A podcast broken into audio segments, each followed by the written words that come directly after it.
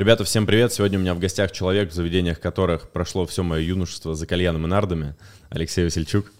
Э, Алексей, привет. Привет, привет, я, я вчера, когда сидел, готовился, я думаю, э, интересное такое просто воспоминание, что реально все юношество мы сидели с друзьями с кальяном нардами в Чехане, и это прям такая у нас традиция была, мы каждую пятницу приезжали и проводили там время. И тогда я еще не думал, что буду потом писать э, подкасты с тобой в Дубае, и таким образом да, все получится.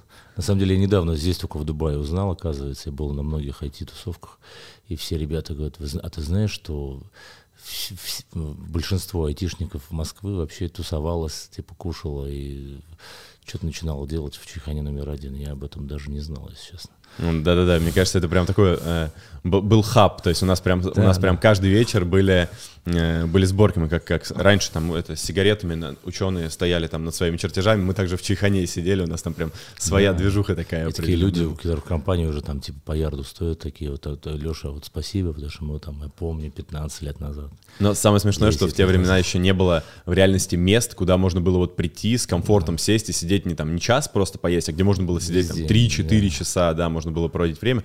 Поел, поработал, поел, поработал, поел, да, поработал. встречи многие проводили, я помню это. Но это до сих пор на самом деле так и есть, но раньше это было просто постоянно, да. Люди просто приходили, просто проводили время, как на работе.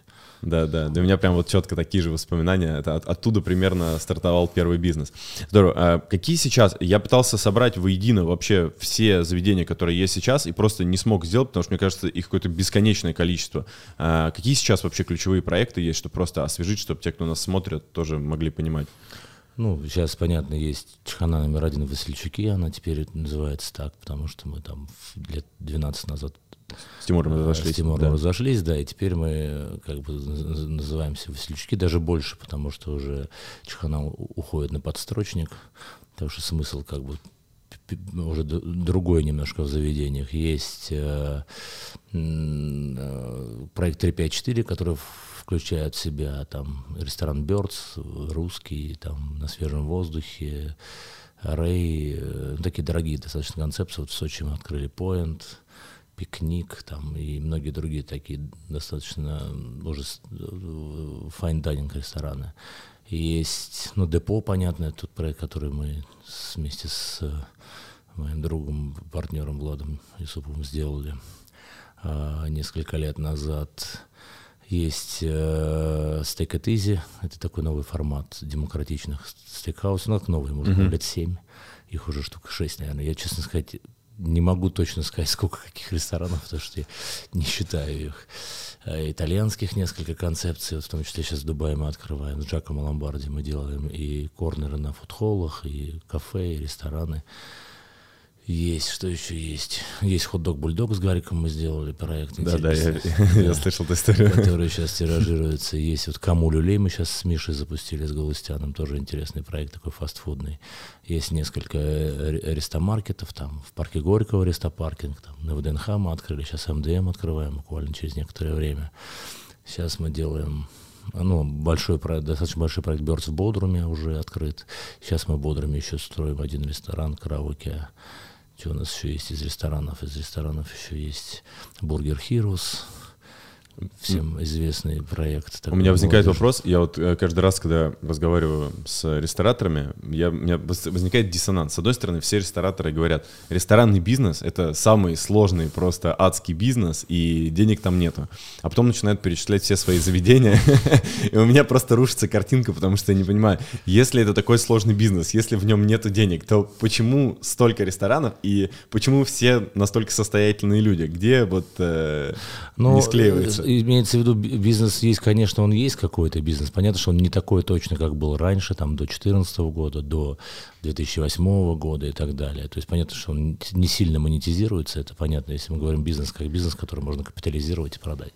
Это сложная модель. Сейчас уже она более-менее в связи с тем, что налоговая система, слава богу, была приведена вот с Нового года в более-менее понятную плоскость, в которой можно э, ресторанам выходить, собственно, из такой серой зоны и каким-то образом капитализироваться. Но реально очень э, маленький процент ресторанов в стране, которые дают показатели те, которые дают возможность бизнесу развиваться, я бы так сказал.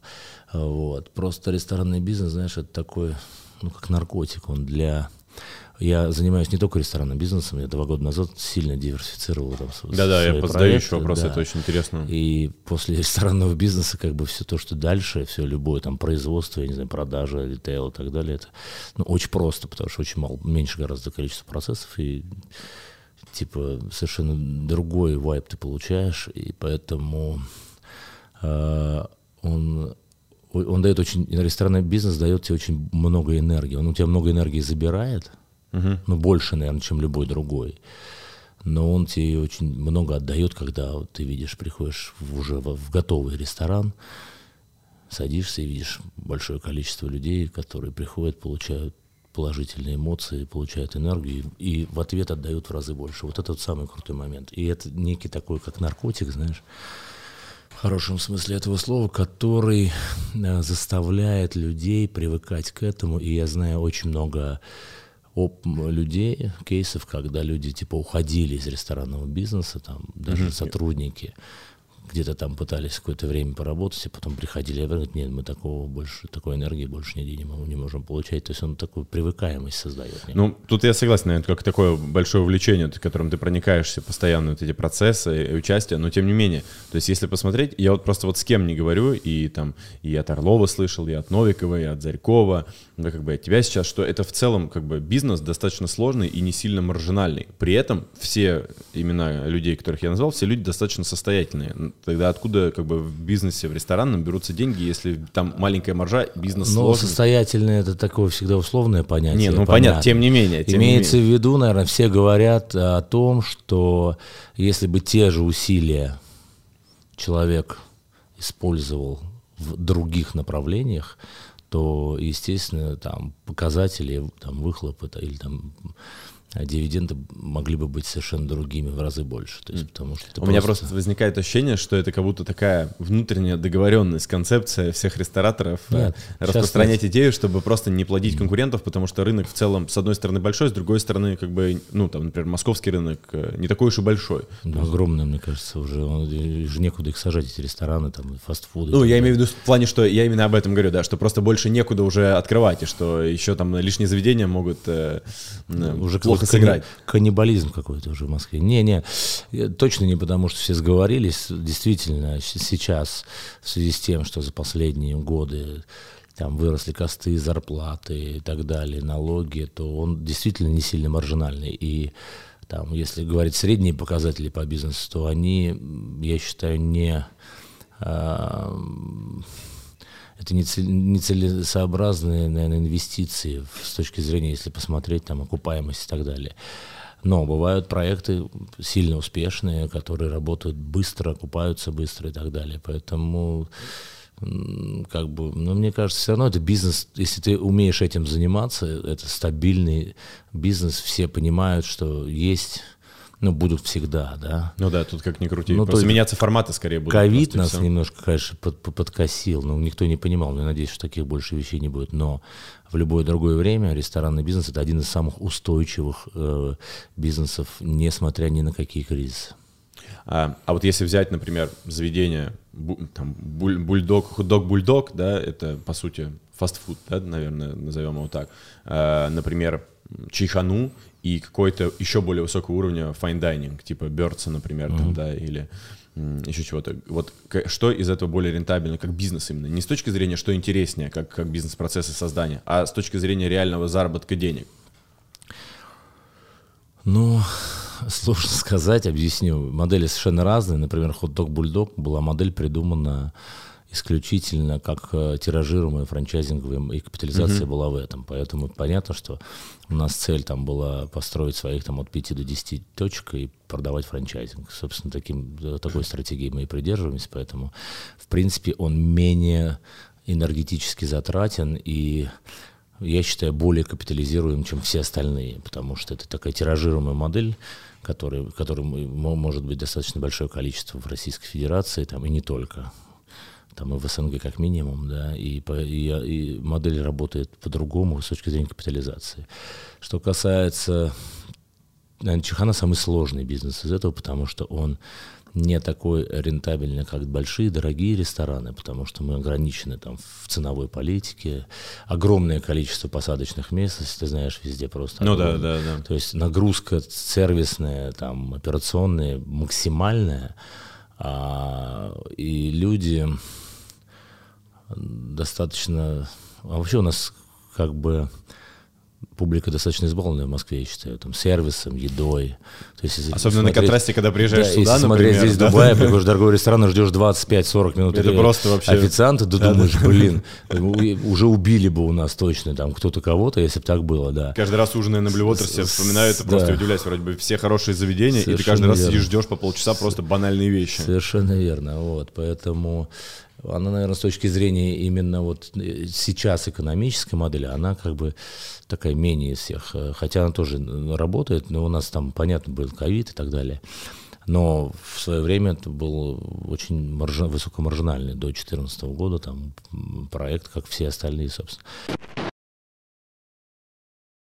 Когда идея уже сформирована и есть конкретный план действий, начинается самый важный этап – подбор и формирование команды. И в наших сегодняшних реалиях в 2022 году ни один, буквально ни один проект не обходится без разработчиков. А как только вы начинаете расти, начинает расти и штат IT-специалистов. Поэтому на сегодняшний день самая перспективная и востребованная профессия – это профессия разработчика. И это не только мое наблюдение. Есть статистика РБК, в которой говорится, что за последние полтора года зарплата разработчиков выросла больше, чем на 50%. А компании, которые занимаются разработкой продуктов, программным обеспечением, все чаще жалуются на то, что найти качественных специалистов буквально невозможно, потому что их просто нет на рынке. А еще профессия разработчика открывает новые горизонты. Она дает возможность абсолютно свободно перемещаться по миру и, самое главное, навыки, которые способствуют реализации и раскрытию вашего собственного потенциала.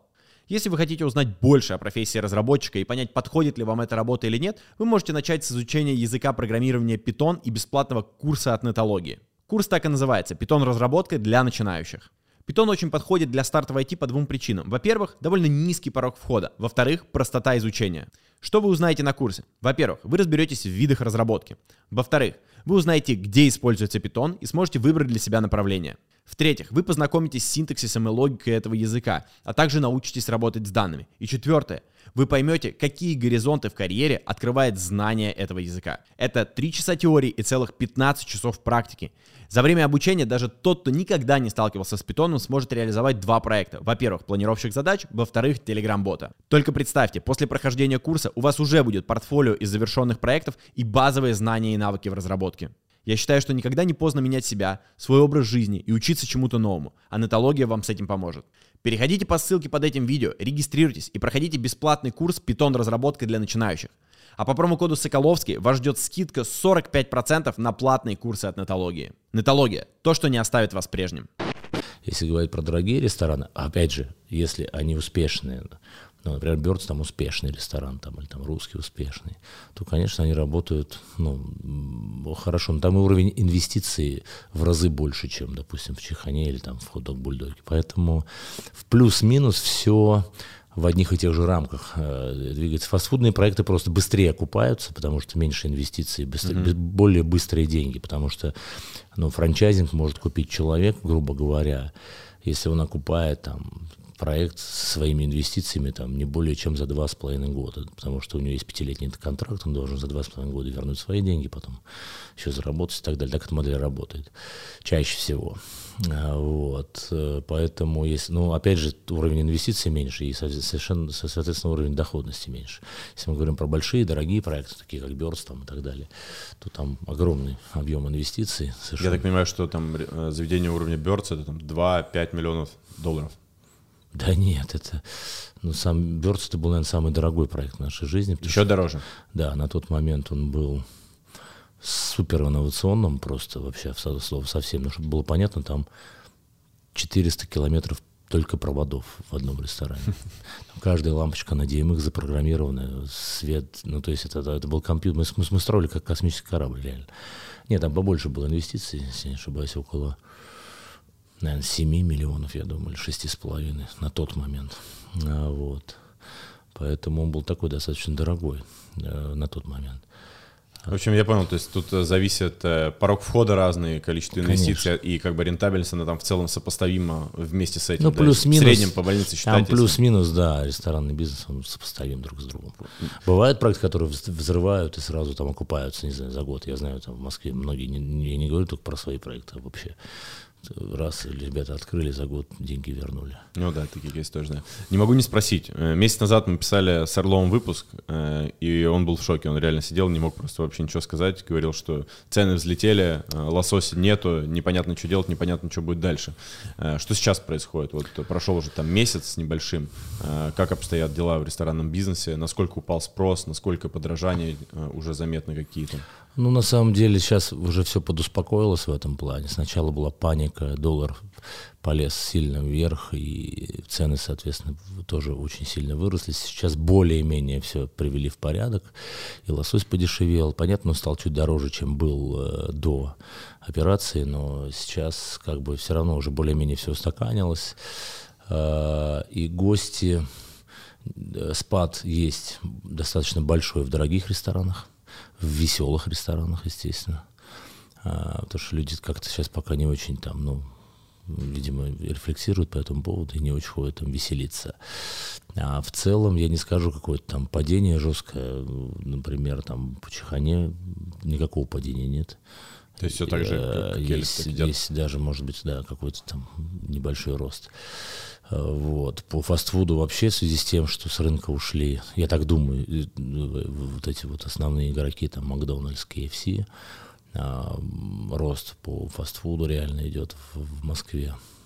Это точно. Ну, то есть а дорогие действительно рестораны ну, достаточно сильно просели, там минус 30% вот сейчас. И по себестоимости выросли, я думаю, там плюс-минус на 20%. Я так понимаю, что еще по той причине, что многие просто состоятельные люди сейчас не, не в России просто тоже, что огромное количество Ну, людей, они в том числе выезжали, и Дубая. потом возвращались, Ну, да. м- не понимали, что делать. Сейчас, я думаю, много людей вернулось, я думаю. Даже я смотрю по Дубаю, все сначала ринулись в Дубай. Да-да-да, все потом там, обратно. А потом, да, что-то раз все обратно, ну, да, и э, я думаю, что к лету настроение будет и лучше, и, и он еще получше. На летней веранду открою. Сейчас еще слякотно, еще погода такая. Людям Ну, в общем, не туда, не сюда, не понятно. очень. Э, не могу не спросить, вот мне, и я сидел и смотрел интервью, мне, мне хотелось посмотреть старые всякие разные интервью, и я всегда, мне, вот самое, что мне интересно, это разобраться в портрете предпринимателя, понять, за счет чего э, получается тот или иной результат. И я вот когда см- смотрел твои интервью старые, РБК, Forbes там и так далее, у меня в голове не сложилось четкой картинки вот этого как бы ингредиента, который позволяет много проектов запускать, проекты успешные. То есть я понимаю, что ты занимаешься разработкой концепции, там, работой с партнерами, инвестиции, еще что-то. Но у меня не сложилось, когда в голове прям такой модельки раз, два, три, и вот у меня успешный проект. И причем проект это гигантский, там, я смотрю на депо, когда все это создавалось, я смотрел масштаб просто нереально. У меня прям налесной офис, и я каждый раз проходил, ну, что, кто вообще это делает, когда еще не знал даже. Вот. Э, рестораны, которые в Сити тоже, ог- огромные проекты. И я понимаю, что ну, как бы, есть вот какая-то модель определенная, которая была найдена и которая работает. И вот я не могу не спросить, в чем эта модель заключается. То есть кто-то, например, берет своей там сильной операционной частью, например, там, если взять Дода, да, они там, Федя, он супер, э, супер операционист, да, вот он, Ну, он не операционный, он IT больше. ну, в том числе, да, то есть они операционку прощают за счет IT, очень сильно совершенствуются, и за счет этого компания едет. А, а вот у тебя я не понимаю, что является вот этой вот основной функцией тебя как предпринимателя в бизнесе, которая позволяет столько проектов серьезных и весьма успешных делать из года в год, повторяя результат свой. Ну, во-первых, я занимаюсь этим 21 год. Ну, многие люди Начнем занимаются по 20 лет того, делами и да. не, доб- не добиваются ничего. А, Я как бы понимаю, как это все устроено от, в деталях, в совершенно глубоких, да. А, Но самое важное, что, наверное, у меня есть э, за все эти 20, за, за все эти годы, это команда.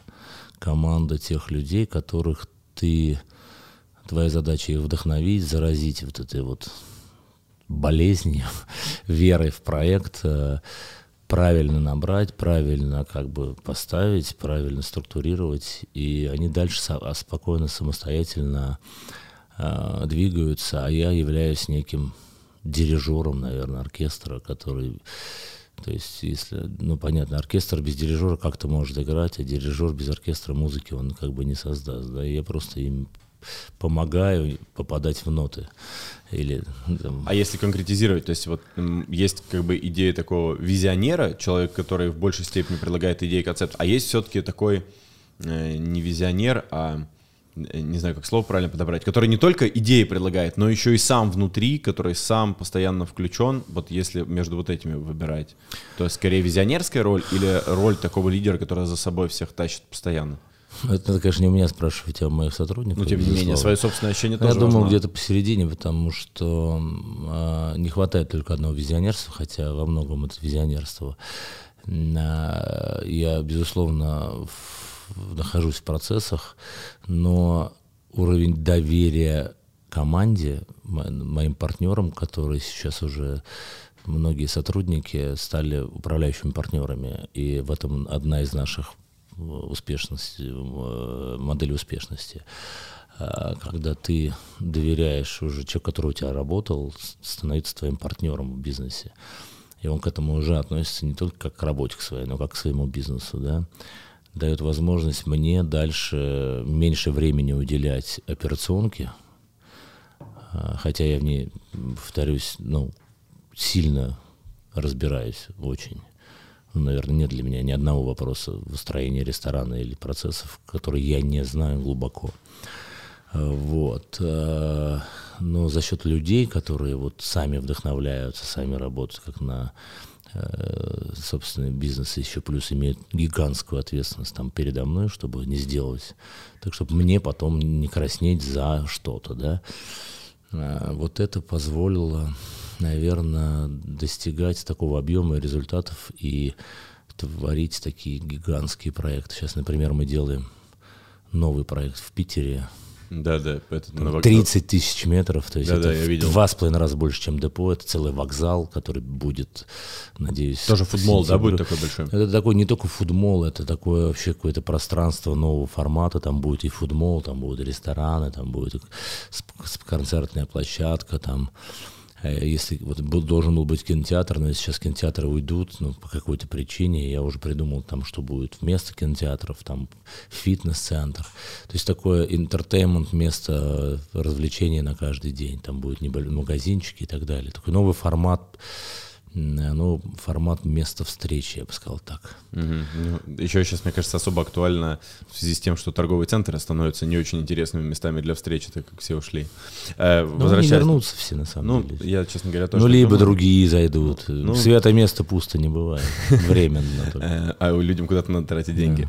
Э, возвращаясь к команде, но эта команда, она же не всегда была. То есть я помню ту историю, как там сами шашлыки жарили, кто-то там музыку включал. Ну, это было начало Ну, да, это было начало. И потом шел процесс формирования. И вот мне интересно, то есть э, просто для меня вот ресторан, например, это такое заведение. Я понимаю, как, как управлять рестораном, если ты целый день находишься в нем. То есть ты тут подтер, тут, тут проконтролировал, тут посмотрел и так далее. А когда это превращается в 2, в 3, в 5, в 10 заведений, то у тебя огромный человеческий фактор, то, о чем все говорят. И люди, которые, команда вот эта самая, она должна быть не просто командой исполнителей, а командой, которая вот болеет реально за результат.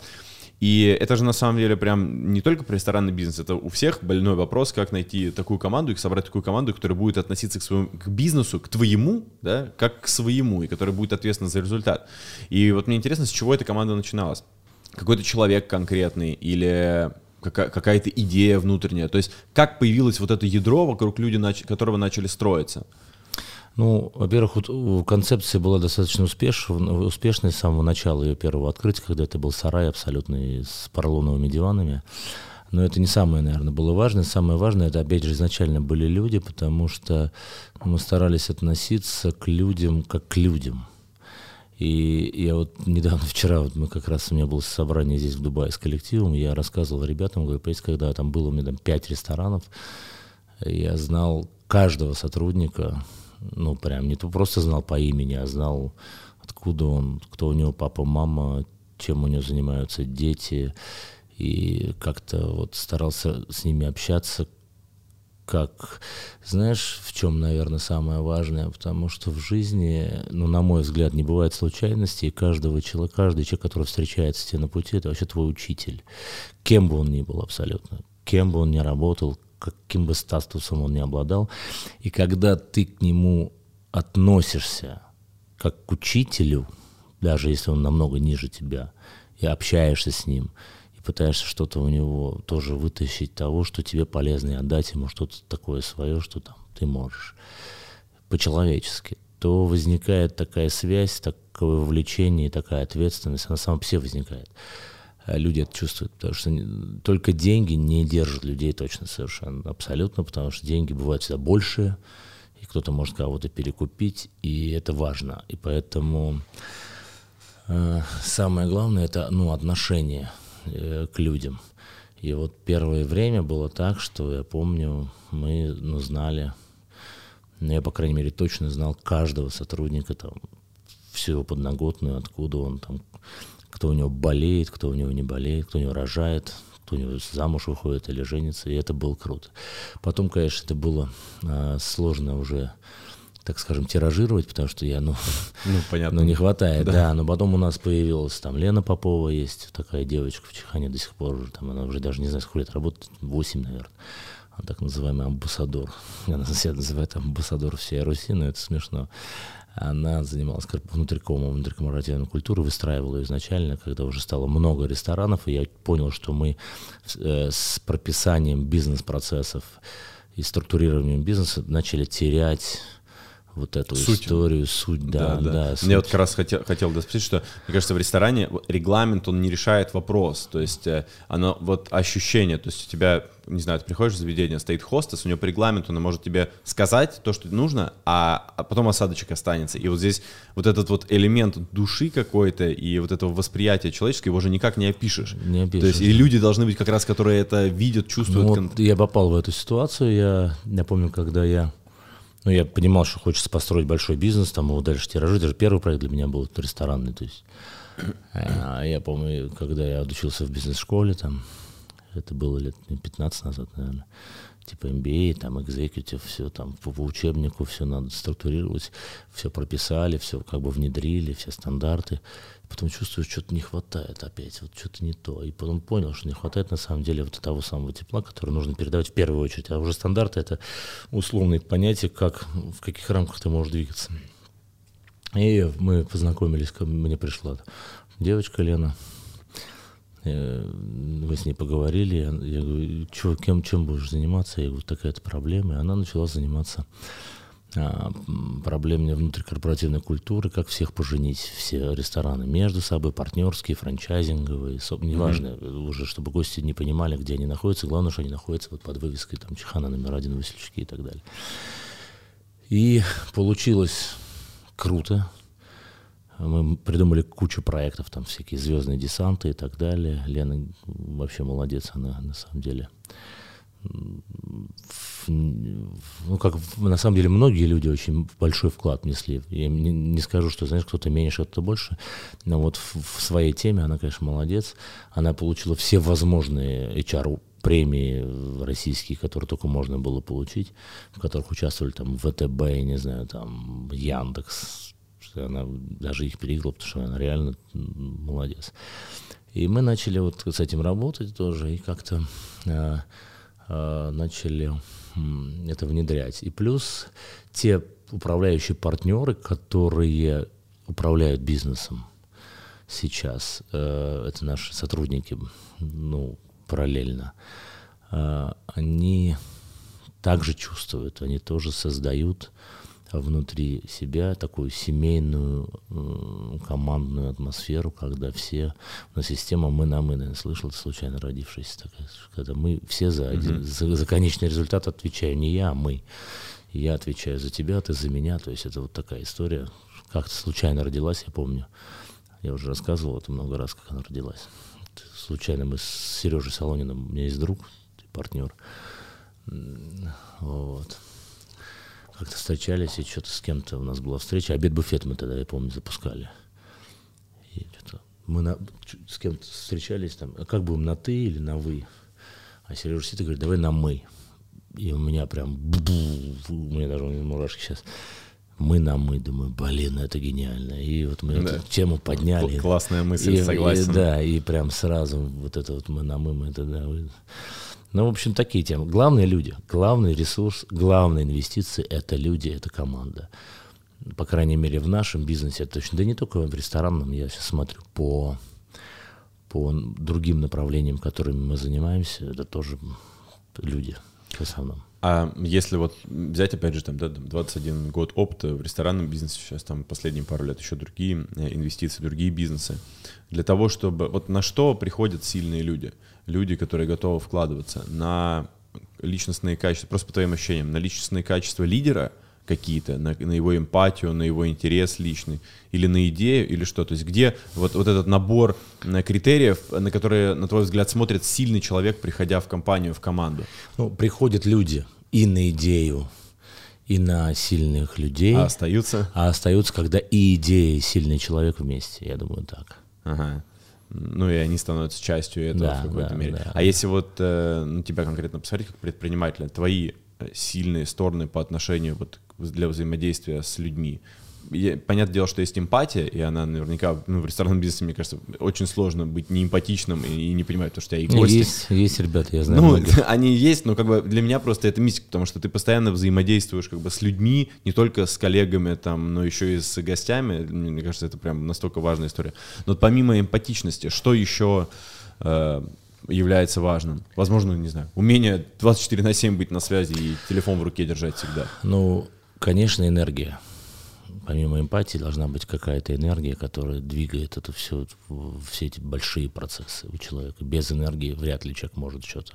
Вообще вся жизнь, на мой взгляд, это вообще это передача энергии вообще во всем в любви, в бизнесе, в сексе, не знаю, там, в воспитании людей, детей и так далее, в обучении. Это вся энергия. Это первое. Второе, да, нужно рефлексировать. Нужно всегда стараться смотреть на ситуацию не только своими глазами, но и глазами твоего собеседника, который сидит напротив, кем бы он ни был, это точно совершенно. В-третьих, объемное мышление, конечно, это должно быть тоже обязательно, потому что без объемного мышления, мышления многозадачности, ну, вообще сложно всем этим. Объемное мышление в каком плане? Ну, я такую даже теорию как-то разработал тоже лет, не помню сколько назад, уже страшно даже подумать. Так называемое кубическое мышление, я все время ребятам говорю. Ну вот если взять кубик, да, на него посмотреть, любая ситуация это кубик. Если ты посмотришь на нее в лоб, это просто квадрат, это просто одна сторона но решение точно как минимум 6. Ты, если начинаешь его крутить и смотреть с каждой стороны, ты потом дорефлексируешь до нужного какого-то решения. Это вот самый простой способ, когда на каждую ситуацию можно посмотреть с, как минимум как на куб. Это интересно, mm, очень. Да, я сейчас так задумался, как, как, сам, как сама, э, если просто рассматривать как какую-то вот идею, нет, а если при, попробовать примерно это да, наложить сразу да. так. На любую ситуацию. Да, да, да, раз, сразу так. А давай с другой посмотрим, оба-на, она по-другому, да, да, да, а да, здесь по-другому, и думаешь, блин, как это круто, это, из этого может что-то родиться, да, это интересная штука. Вот такое некое кубическое мышление, да. И постоянные ответы на вопросы себя же, как ты что ты сделал, как ты сделал, для чего, что получилось. Там, ну, куча, я помню, как-то я заморачивался раньше с этим, как стать более эффективным, как людей научить, какие-то даже упражнения придумывал которые помогают тебе развиваться. А вот мне интересно, эффективность, например, это очень такая вот э, неоднозначная история. Например, мой жизненный опыт показывает мне, что когда я пытаюсь прям целенаправленно стать там более эффективным, начинаю жестко вести все там задачи, контролировать и так далее, я становлюсь, наоборот, менее эффективным, потому что я гораздо больше сосредоточен не на процессе, которым я занимаюсь, и на получении результата от этого, а на том, что у меня есть какой-то список, и мне нужно вот это вот выполнить. Интересно, вот э, твой опыт личный, то есть насколько... Многозадачность огромная, я понимаю, кучу проектов, ну вот даже сейчас, да, мы зашли, все параллельно одному, второму, третьему, звонок голосовое, и все вот это без остановки происходит. Э, при этом есть ли какие-то механики управления этим? Тайм-менеджмент, не знаю, таск-менеджмент, 122 ассистента, еще что-то? Как это работает? Во-первых, чтобы быть эффективным, я считаю, надо быть самим собой в первую очередь. Себя не обманешь. Это мысль, как, как говорит Черняк, мы вынесем в анонс. Вот точно совершенно. Вот и ты себя не обманешь, надо принять себя таким, какой ты есть. И если у тебя проблемы с тайм-менеджментом, значит, тебе нужен рядом человек, который будет за тебя это делать. Вообще, я считаю, что любые у людей, людей, я раньше там думал, идеализировал, думал, должны все быть, ну, типа, как минимум такие, как я, то и круче намного все ничего не, не забывать и так далее. Да нет, такого не бывает. Э, и у меня есть свои проблемы, у каждого есть свои проблемы. Только, только слабые стороны кого-то нужно усиливать теми людьми, у которых эти слабые стороны этого человека являются сильными сторонами. Тогда это будет работать в команде точно только так. Вот. А себя не обманешь. И человек, конечно, должен расти, но он в первую очередь должен расти некто во внутреннем, в таком внутреннем, в эмпатии, в личности и так далее. В мягких навыках, да? Конечно, да. И если он будет расти здесь, значит, он будет расти в профессионализме, безусловно. А, вот, поэтому инструменты, конечно, тайм ну, конечно, нужно понимать, конечно, нужно приоритеты выстраивать, конечно, нужно чувствовать, конечно, нужно как-то э, постоянно подводить итоги. У меня много очень инструментов, которые я, в принципе, уже как бы не использую с точки зрения механические, они у меня как-то уже уже просто привычки. Ну, просто да, они уже просто как рефлексы. А как пример, потому что это, кстати, один из самых распространенных вопросов вообще в комментах, потому что сидят предприниматели, рассказывают, я там то, все, пятое, десятое, и люди пишут, у меня две задачи, я не успеваю сделать типа две. Как, как вообще управлять ну, всем смотри, этим? ну, например, вот есть несколько таких быстрых кейсов, переговоры. Перед переговорами ты должен точно задать себе любые переговоры, с кем бы то они ни были. Просто пять минут потратить, сказать, что ты хочешь получить. Лучший сценарий, худший сценарий, понятно, да, что для этого ты должен сделать и сколько времени потратить. И после переговоров ты должен тоже задать себе несколько вопросов. Сколько времени ты лишнего потратил вот на этой встрече, потому что часто бывает, что переговоры да. заканчиваются круговоротом воды в природе, ты одно и то же мусоливаешь два часа, потом выходишь, думаешь, блин, нафиг я два часа потратил, мог за пять минут. Да. Кто выиграл, кто проиграл, выиграл ли ты, проиграл ли твой партнер, это тоже очень важно. Вот такие вещи нужны. И в конце дня необходимо, я считаю, задавать себе три вопроса как минимум. Это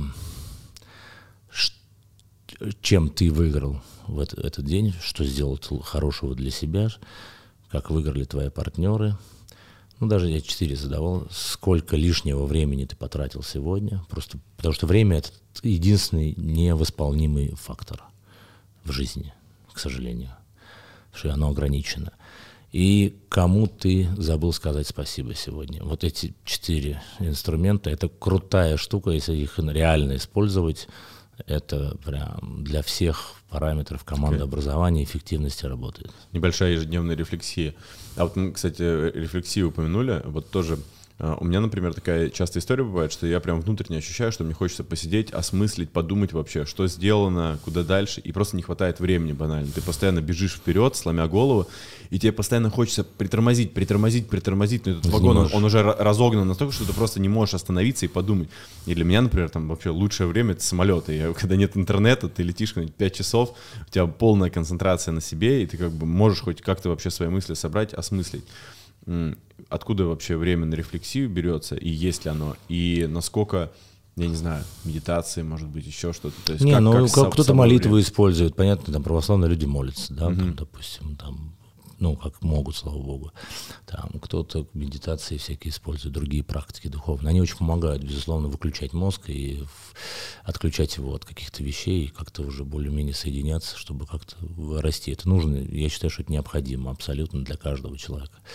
Без этого сложно кто-то использует спорт какой-то там, допустим, кто-то бегает. Когда ты бегаешь, ты там или монотонные какие-то вещи делаешь, бегаешь, ездишь на велосипеде, не знаю, там плывешь, ты можешь рефлексировать. Кто-то просто перед сном или там утром пробуждаясь, кто-то в самолете, кто-то в машине, вместо того, чтобы слушать музыку, да, включаются и начинают как-то...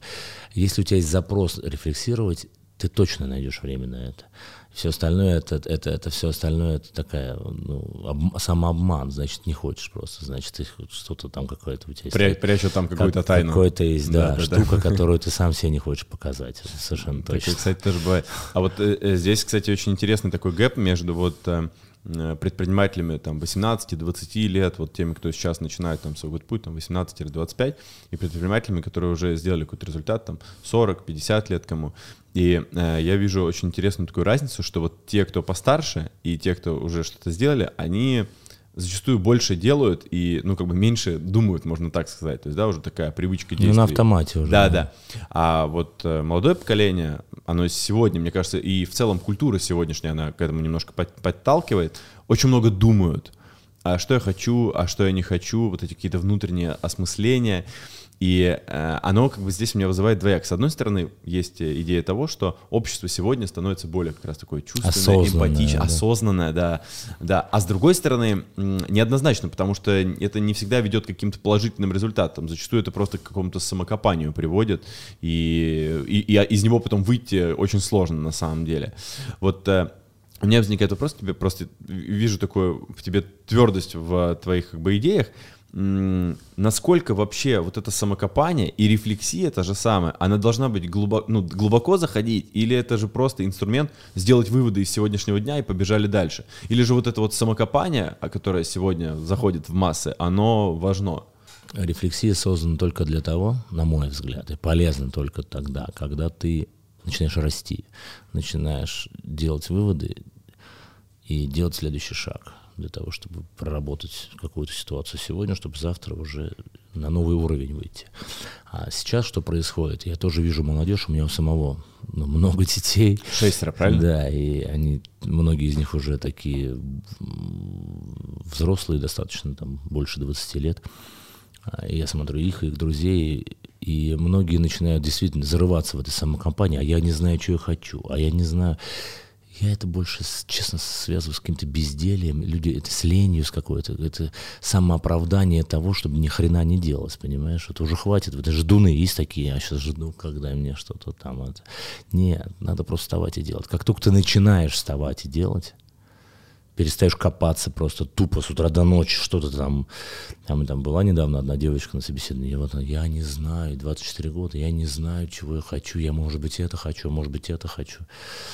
А как бы я такой думаю, господи, ну надо было просто мне там посоветовать. Ну, слушай, ну, ну вот ты же уже, надо уже встать уже и что-то делать начать, тогда уже поймешь дальше. Хотя бы что что-то. да, и вот глядя на своих детей, э, старших особенно, да, я вижу там, что как только они начали что-то делать, прям начали, это сразу волной прям их захлестнуло, и они дальше стали что-то делать. Вот и всё. Ну да, Движение создает движение, инерция, понимаешь, да. Если ты замер, то ты никуда не сдвинешься с места, если ты начинаешь только в себе рыться и все. Цель какая? Рыться для чего? Рыться для того, чтобы стать лучше. Рыться для того, чтобы осознать, что ты сделал так, что не так, какие, какие у тебя зоны развития и так далее. Вот для этого надо рыться, не больше ни для чего. Продвижение, у меня, знаешь, с детства осталось воспоминание. Я, я сова жуткая, а как бы ну, бабушка это не принимала у меня в детстве. И она говорила, что я должен вставать там в 8 утра, поэтому она в 8 утра заходила ко мне в спальню, просто снимала с меня полотенце, ой, полотенце, одеяло, выдергивала из-под головы подушку и говорила, вставай. Я, а я сижу, мне холодно. Я сижу на кровати, говорю, баб, мне холодно, дай поспать. Она говорит, что холодно, двигаться надо. И все, и на этом весь разговор заканчивался. И волей-неволей приходилось двигаться, и ты очень, очень быстро согревался, как бы. Ну вот э, да. Так или иначе. Конечно. А вот, на- кстати, э, про детей. Вот э, у тебя позиция, как бы, это очень интересно. У меня вот двое детей, например, они еще маленькие, и я поэтому не могу пока воспроизвести, как я, как предприниматель, буду на них воздействовать там чуть попозже. Но э, вот когда ты предприниматель, и твои дети, ты, ты же смотришь на них, так, скажем так, оценивающе тоже, так или иначе, потому что вот я-то делаю, в любом случае, я начал рано, я что-то делал, бежал, а они там могут что-то не делать, например, да, что-то думать где-то, ос- пытаться найти себя и так далее. И вот твоя реакция как предпринимателя с большим управленческим опытом, но это при этом твои дети. Что ты делаешь? Слушай, это отдельный часов на 20 разговор примерно про воспитание детей, опыт и так далее, потому что это, конечно, это самое сложное, что может быть в принципе вообще в жизни, да, правильно это сделать. Ну смотри, но, э, во-первых, де- дети воспринимают энергию, они воспринимают собственный пр- пример только твой. Они слова не сильно воспринимают. Ну, то есть это уже доказанный факт. Они, если ты им показываешь своим примером, что ты делаешь, они на это больше смотрят. Во-вторых, детей никогда нельзя... У меня разный опыт был, ну, то есть в жизни воспитания детей, потому что я тоже как-то рефлексировал по этому поводу и шел от Ну, там, да. меньшего к большему, В любом понимаешь, случае, когда да. тебе 25, от и у тебя каких-то, дети, от- от каких-то 50 стандартов, дети, что разные. надо там их, да, да. Да. А, детей надо точно приучать к какой-то работе с самого детства. Это будет спорт, это будет музыка, это будет что угодно. Они должны научиться любить работать, и когда это войдет в привычку, это потом будет. То есть вот эта вот тема У детей должно быть детство, оно должно быть, безусловно, но детство это другое. Детство это новые познания, энергия, любовь родителей. Но без работы им сложно будет потом перестроиться. Это точно совершенно. Вот это вот на своем я опыте разном абсолютно э, понял до конца. А с детьми точно надо общаться как с личностями с самого детства. Точно не надо им говорить только, а вот ты должен это сделать. У меня очень недавно мой один из детей сказал гениальные вещи. Гениальные просто, я считаю, их надо записать. Он говорит, папа, знаешь, чем отличается? Ну, не знаю, насколько это правда, но, uh-huh. э, например, воспитание детей в еврейских семьях от э, обычных наших, чем могут. Ну, смотри, когда Э, в нашей семье, допустим, ребенок э, из 10 задач решил 8, а две не решил, ему говорят, блин, какой ты, блин, дебил, ты не, дожал. не дожал две задачи. А когда в еврейской семье из 10 задач ребенок решил две, ему говорят, слушай, какой ты молодец, ты две задачи решил. Но было бы круто, если бы ты решил еще восемь. Это об одном и том же абсолютно. И это гениально вообще, я считаю. Просто гениально. И это тебя не... У нас, к сожалению, со... еще советская наша действительность, и школа в том числе, э, всех так, так называемо стандартизирует. То есть вот это вот... Ты должен учиться хорошо, чтобы не получить двойку. Полная хрень. Ты про, дол... про оценки, да, акцент на оценки. Конечно, ты должен учиться для того, чтобы чего-то нового узнать. И независимо, вот какую ты оценку получил, ты должен нового чего-то узнать. Сколько ты можешь узнать максимально, столько ты, тебе будет хорошо и полезно. А у нас формат, к сожалению, до сих пор еще такой. И в семьях примерно то же самое остается. Поэтому детей надо хвалить, Детей надо принимать, какими они есть, с ними надо разговаривать, поддерживать, вдохновлять. Это точно совершенно. Но в то же время нужно все равно понимать о том, что они должны с детства чем-то заниматься, развиваться. Потому что мне некоторые дети говорят, папа, почему ты нас тогда вот мы занимались там музыкой, почему мы закончили? Вот сейчас было бы как классно. Хотя тогда это было просто Каторга. через, через каторгу. Да, да, да, да, Только да. потом они понимают, блин, как же плохо, что я не играю там на рояле. Ну, отлично. Ну, то есть... Еще не поздно начать да, сначала. Да. Поэтому это такой сложный вопрос. Очень дети, конечно, но... А я вот тебя слышат несколько раз уже прям слово энергия, энергия, ты говоришь, энергия важна. А в чем, то есть что, что за энергия? Э, Главное По детей научить любить, принимать и отдавать. Это самых три главных вещи, которым нужно научить детей, я считаю если они могут любить, если они будут добрыми, потому что умеют принимать все и отдавать, то это, я считаю, залог их счастья человеческого. Угу. Ну, по сути, такое три, три, три аспекта, определяющие воздействие да. с любым человеком да. дальше в жизни. Ну да. Про энергию. Вот э, услышал тебя, ты говоришь, все в жизни из энергии исходит. Э, сказал то, что и как бы и результаты там, и сейчас про детей тоже про энергию. Э, вот что это за энергия? То есть это энергия, как, как я не знаю, как силы, ты выспался и спортом занимаешься, или внутренняя Нет, энергия? Внутренняя. О чем? Конечно, это внутренняя энергия. А только внутренняя энергия создает внешнюю энергию. Не бывает, знаешь, так вот, э, какая она у тебя, если она у тебя там положительная, если ты действительно там рефлексируешь, пытаешься понять, отдать, пытаешься любить, там, сопереживать, быть ответственным. Это все э, такие энергетические составляющие. Когда это есть у тебя, и это передается не только на словах и на опыте, это еще и передается вот вообще, ну как бы некий сгусток, который человек принимает, думает, блин, я так хочу тоже. Если вам интересен бизнес и развитие, то настоятельно советую подписаться на мой телеграм-канал. Там я регулярно делюсь своими мыслями и инсайтами на тему предпринимательства, пишу выводы со встреч с интересными людьми и просто показываю свой путь в бизнесе. Залетайте и подписывайтесь. А энергии научиться можно? Ну, то есть, или как этот навык э, тренируется? Это же, то есть, у меня, например, Э, я просто вот смотрю зачастую там и на себя в том числе, и я понимаю то, что я, ну, мне кажется, я просто по жизни энергичный, как бы, и у меня вот это желание внутреннее, там, бежать вперед, что-то делать, ну, оно вот дано мне, наверное, как-то, я не знаю, откуда оно берется. А есть кто-то, кому оно просто как будто бы не дано. И... Но это же не тоже э, бежать вперед. Кому-то надо бежать вперед, кому-то не надо бежать вперед. Это не в этом есть счастье каждого там бежать вперед. Нет, конечно. Кому-то классно, э, но это ну, Господь Бог, наверное, дает все, там, не знаю, Вселенная, космос, кто как это называет, я называю это Господь Бог, понятно, а, эту энергию. То есть это как бы надо просто немножко понимать, ради чего вообще э, и, и объяснять, ради чего вообще весь мир, ну, как бы создан. Он, он точно создан не для того, чтобы только зарабатывать бабки. Он вообще не про бабки, как бы, в принципе, да. Он про то, чтобы каждый человек был э, осознанно счастлив, по, полон вот, и сбалансирован, я думаю, да. И под, потому что все остальные перекосы, они потом рано или поздно дают какой-то сбой программы, и могут быть некие какие-то трагедии. А, вот. А энергия дается, ну, кто-то, я еще раз говорю, мы уже с тобой обсуждали, там, молитвы, не знаю, там, какие-то практики. Опять же, осознание того, что такое хорошо, что такое плохо, ценности. Когда ты каждый поступок... Еще очень крутая тема недавно с детьми. Я тебе вот скажу, для детей это очень круто. Вообще это работает везде, в отношениях, в управлении, в партнерстве. Mm-hmm. Когда если твой ребенок или сотрудник, или кто-то накосячил. Ты начинаешь его отчитывать за этот поступок.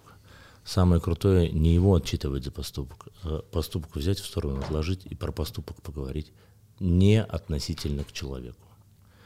Как этот поступок, как ты смотришь вот Надо на эту ситуацию. Опять же, ситуацию, да, посмотреть да. взгляд и на это ситуацию пипец сбоку. как работает. Ну да, это вот как раз то, что ты сказал, что дети, они слова не понимают, они примеры а, считывают. И это очень интересная штука, когда ты ребенку ну, что сделал, он не понимает. Когда ты ему говоришь, а давай посмотрим по отношению к тебе, например, то же самое произошло бы. Или там просто, вот давай рассмотрим Да, эту вот эту ситуацию. ситуацию да, со да. стороны. И ребенок начинает сразу осознавать, а, ну да, что-то... И вторая что-то еще есть. тема, которая работает очень у детей, я на себе тоже испытал, что мы любим давать советы. Мы же пипец какие, блин, даем, блин, Советчики. дай, нас, блин, Непрошенные хлебом советы. не корми, Да-да-да. дай советы. Всё. Да. Ну, Очень круто работает. Это там у нас есть там формы определенные в бизнес такие истории. Да, только как раз Да, хотел вот, тоже сказать, на да. форуме советы запрещено давать. Да, да, конечно, да. В IPO запрещено давать советы. Ты должен только, если у тебя есть какой-то кейс своего Поделиться опыта, опытом, да, поделиться опытом. да. И в воспитании детей, и там, семьи это очень круто работает. Когда вот я тебе не даю советы, когда вот, знаешь, у меня была ситуация вот такая, а я из нее вот так тоже. Да-да, тоже ты сразу начал говорить, у меня сразу форумы в голове всплыли, что мы тоже у нас на, на форумах всегда как бы у тебя, ты совет твой себе посоветуй, как бы ты можешь поделиться опытом, человек сам примет решение. Потому что, как бы, если ты ему дал совет, он потом последовал этому совету, потом виноват ты будет. В любом случае останешься ты, как бы э, человек для себя никаких выводов не извлечет, потому что решение, по сути, принято. Не то, бы, что даже будет. виноват, потому что просто он подру- это по-другому воспринимается даже просто как совет, когда ты, значит, это какое-то насилие над тобой. Ты должен сделать то, что тебе говорят. Да. А когда это твое собственное решение, когда ты увидел, да, у него так получилось круто, дай-ка я тоже так попробую, это я решил. Это мне не сказал Саша, Леша, там, папа, мама и так далее. Начальник. Я это решил. Вот, кстати, про принятие решений э, тоже я всегда этот вопрос задаю, и он, это, наверное, потому что он меня в первую очередь волнует. Насколько вообще вот внутренний голос и интуиция в делах, она важна, например, у тебя? Насколько ты э, аналитически, например, подходишь к решению вопросов или больше слушаешь себя, что тебе вот внутренний голос говорит, и так и действуешь? Я по-разному. Я лично по-разному. Я, конечно, интуит, безусловно. Но я всегда стараюсь и инту- интуицию сопоставлять с какими-то... Ну, опять же, когда ты начинаешь крутить ситуацию, думаешь, а вот да, это так, ну, бывает так. И уже потом принимаешь решение, насколько это риск, насколько это не риск, готов ли ты его принять, этот риск, если в случае если, там, и так далее. Но еще раз говорю, когда все очень быстро, а у меня очень все быстро, прям очень быстро, я все время куда-то мчусь, просто лечу вообще, там, спасать мир, не знаю, что я там делаю. Вот.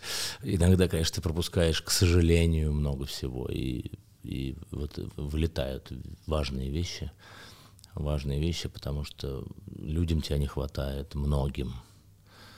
Да, но это я сейчас спрошу про интуицию все-таки. Вот если, например, у тебя есть какая-то... Тебе нужно принять решение, и тебе... Или интуиция, или... Не-не, вот смотри, и ты понимаешь, что, что цифры тебе говорят, вот прям верняк, туда надо идти, вот эта локация прям по цифрам классно, все бьется, проект бьется, но ты сидишь и внутренне чувствуешь, какая-то хрень, короче, что-то не то. Хотя цифры говорят, что прям бинго. Ты будешь делать или нет? я начну копаться, в почему, в чему меня интуиция, почему меня интуичит так, что я еще дальше крутить. А что же... Понять первопричину, да, откуда да, почему, это, почему, да, почему да. у тебя от, отторжение? Почему, да, что еще, давай еще подумаем, давай еще посмотрим, что еще может быть такого. Ну, то есть, значит, что-то есть, значит, mm-hmm. что-то останавливает от этого, да. Ну да, может быть, Но все равно это не всегда работает, поверь мне. Не всегда. У меня были проекты, которые точно думал, точно интуитил, что все хорошо, бац, и не сработал. Были такие проекты, это ну, безусловно. В любом случае. А вот ты сказал, ты интуит. Это в чем проявляется? То есть в плане хорошо развитой интуиции считаешь себя или или в чем это? Просто у меня вот, например, я тоже размышлял, и мне кажется, что просто интуиция, когда у тебя много опыта, когда ты принял много правильных решений, у тебя, быть, больш, да. у тебя большая выборка уже, ты уверен в своих действиях, в том, что ты делаешь, и у тебя просто за счет этого твои действия, они э, с большей вероятностью попадают в цель, то есть точность высокая. Ну, интуиция это не только это, интуиция это какой-то еще наверное, голос свыше, который тебе Канал. что-то говорит. Канал, да, совершенно верно. Безусловно, с, с, с опытом он может усиливаться или нет, но мне кажется, это все канал свыше, который тебе подсказывает, что ты подумай еще, там, что-то сделай там еще раз, еще раз, значит, семь раз отмерь один отрежь и так далее. Потому что у меня, ну, с детства была какая-то интуиция, куда-то все мне шел, мне как-то было, меня куда-то куда все вело все время, куда-то вот вело, меня куда-то вело все время. Я это понимал, что меня, что-то меня ведет, для чего-то я здесь вот, такой, было тогда еще неосознанным, я для чего-то должен, что-то я должен сделать, для чего-то я нужен, как-то это было, да, и меня куда-то вело с ним. А если вот все равно чуть прям мне, знаешь, тебе хочется это там разобраться, вот, например, ты все-таки, у тебя есть какая-то задача, ты ее решаешь, и цифры говорят да, интуиция говорит нет, вот ты пока не разберешься и не найдешь причину, почему интуиция тебе говорит нет, ты решение принимать не будешь, будешь выжидать, или ты все-таки будешь делать? То есть это вот как раз про то, то, то самокопание. То есть вот ощущение, говорит, блин, не то, вот не надо туда идти. И ты, не, ты сиди, можешь сидеть и не понимать, но просто тебе внутренний голос говорит, что не надо. Ну, насколько он явно тебе говорит, если он прям тебе точно обрезает, что все вот, блин. Энергия высасывает прям, да, да и все, я, я не пойду, потому что это, это из, тебя, из тебя высосет энергии больше, чем ты заработаешь денег там или добьешься результата. Да, согласен. Я, я просто, мне было да. интересно как раз да. здесь состыковаться, потому что я просто на своей вот шкуре собственной проверял, что я каждый раз, когда пру, вот где прям знаешь, такие бывают занятия, когда ты вот тебе прям не, не просто говорит нет, а ты только начинаешь думать об этом, и у тебя силы как будто просто из-под тебя выходят. Ты вроде спал 10 часов, а сил как будто просто на нуле, как будто ты неделю не спишь. И я вот для себя, например, по жизни принял просто такую позицию, что я в этих случаях, ну, просто говорю себе нет, значит, значит как бы не... Не мое просто если. Да, да, значит... Пускай кто-то это сделает, я буду счастлив, но не мое. У меня были такие случаи, когда я отказывался от Просто говорю ребятам, ну, нет, я понимаю, что мне здесь энергии высосет очень много, я не пойду. Но вот здесь зачастую деньги являются мотиватором, но вот я тоже слышал, что день, на деньгах далеко не уедешь. Э, что? Деньги — это следствие. Деньги — это следствие. Деньги — это индикатор какой-то, ну, А что, а что ключевой интерес? То есть как, например, ты определяешь для себя успешность того, чем ты занимаешься. Это, ну, понятное дело, что деньги критерии, но это как бы, опять да. же, э, один из. Ну, а что еще является вот критериями того, что ты делаешь то, что надо, и у тебя все, все классно? Но если э, у тебя от этого появляется энергия, тебя заряжает. Угу. Это чаще, иногда бывает даже важнее, чем ну, суперфинансовые результаты. Потому что это, э, это эту энергию ты можешь использовать дальше для того, чтобы зарабатывать где-то в другом месте больше денег. Если энергии нет, если это высасывает, если это тебя, э, не знаю, там, сжигает и так далее, то никакие деньги не нужны, никакие отношения не нужны. Все, что тебя... Не будет сил их тратить. Выжигает просто, да, надо, надо, к сожалению, так я понял, что если тебя что-то сильно выжигает, надо с этим как-то что-то делать срочно, потому что это жизнь, она с возрастом ты понимаешь, что жизнь, она ну, такая одна, наша земная, и, и она очень быстрая, быстрая, и тратить время на то, что ты тебя жгет внутри, сжигает, там, убивает, разбалансирует и так далее, это плохо влияет и на тебя, и на твоих окружающих, и на тех людей, за которых ты отвечаешь, за твою команду, семью, детей, неважно чего. Это нужно просто если а, ты не можешь это принять. Ну да, тут вопрос, опять же, взаимодействия да, с собой. Нет, да, если ты нашел да. ответ, что произошло, что да, как бы тебе да. мешает, и разобрался с этим, то оно опять да. же может развернуться. Ну здесь опять же, знаешь, вот тоже бывает, когда вот то, что мы обсуждали, когда шаги начинаешь делать, и у тебя оно постепенно может... Да, да, по-другому картинка. Интерес, да. Никому не нравится, никому не нравится учиться играть в теннис, всем нравится играть в теннис. Когда у тебя начинает, ты начинаешь попадать по мячу, все становится гораздо веселее, чем когда ты не попадаешь ни разу. А вот если вернуться чуть назад, и когда ты, например, начинал, когда вы только открывали первые заведения, интерес вообще к этой деятельности, он формировался из того, что просто были тогда какие-то рычаги и инструменты для того, чтобы открыть первое заведение, или тогда ты уже понимал, что вот ресторанный бизнес это что-то интересное? Или же просто, типа, классная идея, давай сделаем? А вообще случайно это получилось. Просто случайно. Нас, наш друг Тимур говорит, давай откроем кафе. А мы просто, хотя мой брат и моя семья так получилось, что из ресторанного бизнеса, а еще не было бизнеса в советское время, это назывался э, Мосресторан Трест, и мой брат заканчивал даже школу ветеринарных официантов, он даже учился на официантов в советское время для того, чтобы быть официантом, так как это было супер-мега престижное надо отучиться было два с половиной года, поступать в среднетехническое заведение, в которое было, там, не знаю, человек 50 на место там и так далее. Мой дядя там был официантом, жена моего папы была там метрдотелем тоже и, и так далее. Вот. В общем, сервисные уже такой, ну, да, была были за, зачатки сервисного бизнеса. Да, да, да, некая да. история, да. да. Вот. Э, я другим совершенно занимался. Ну, я вообще предпринимательством занимаюсь там со школы, то, что я все-таки дитя 90-х. Э, и я вот эту энергию почувствовал. Мне очень круто понравилась эта вот эта энергия в ресторане. Я когда начал этим заниматься, я прям чувствую, меня прям наполняет меня. И я понял, что это мое. Я все остальное просто бросил в тот момент, чем занимался. И стал заниматься только рестораном. Фокусировка такая, да, сразу. Uh-huh. А вот, кстати, про партнерство тоже интересно, потому что у тебя же, я правильно понимаю, что так или иначе в большинстве заведений есть партнеры, инвесторы. У нас огромное количество партнеров, франчайзеров, инвесторов и так далее. Я наверное, взаимодействую с сотнями людей. Вот, и это на самом деле супер интересный момент, потому что это тоже определенная такая комбинация умения взаимодействовать э, с партнерами, не с партнерами, которые слабее тебя, над которыми ты стоишь сверху, а, не знаю, с партнерами как Солонин, ну, типа, да, когда mm-hmm. человек э, очень высокого уровня, и при этом у тебя получается с ним, э, скажем так, взаимосвязь и бизнес-отношения успешные.